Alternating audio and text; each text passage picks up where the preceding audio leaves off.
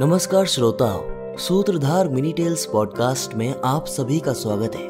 मैं हूँ आपका सूत्रधार निष्कर्ष वाजपेयी और आज हम आपके लिए लेकर आए हैं हमारे पॉडकास्ट का 28वां एपिसोड। दोस्तों, आज की कहानी में आप जानेंगे कि क्यों प्रजापति दक्ष ने चंद्रदेव को श्राप दिया था।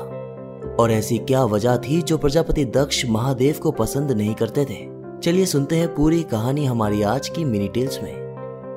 दक्ष प्रजापति की 27 कन्याओं का विवाह चंद्र के साथ हुआ।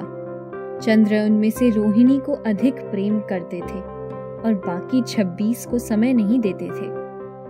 जब दक्ष को यह बात पता चली तो उनको चंद्र पर अत्यंत क्रोध आया और उन्होंने चंद्र को गल गल कर समाप्त हो जाने का शाप दे दिया। नारद मुनि के सुझाव पर चंद्र ने भगवान शंकर की शरण ले ली। और शिव जी ने उनको दक्ष के शाप से बचा लिया। शिव जी का इस प्रकार चंद्र को बचाना दक्ष प्रजापति को अच्छा नहीं लगा और यह उन दोनों के बीच मन मुटाव का एक कारण बना। दोस्तों, हमें आशा है कि आपको हमारी आज की कहानी पसंद आई होगी।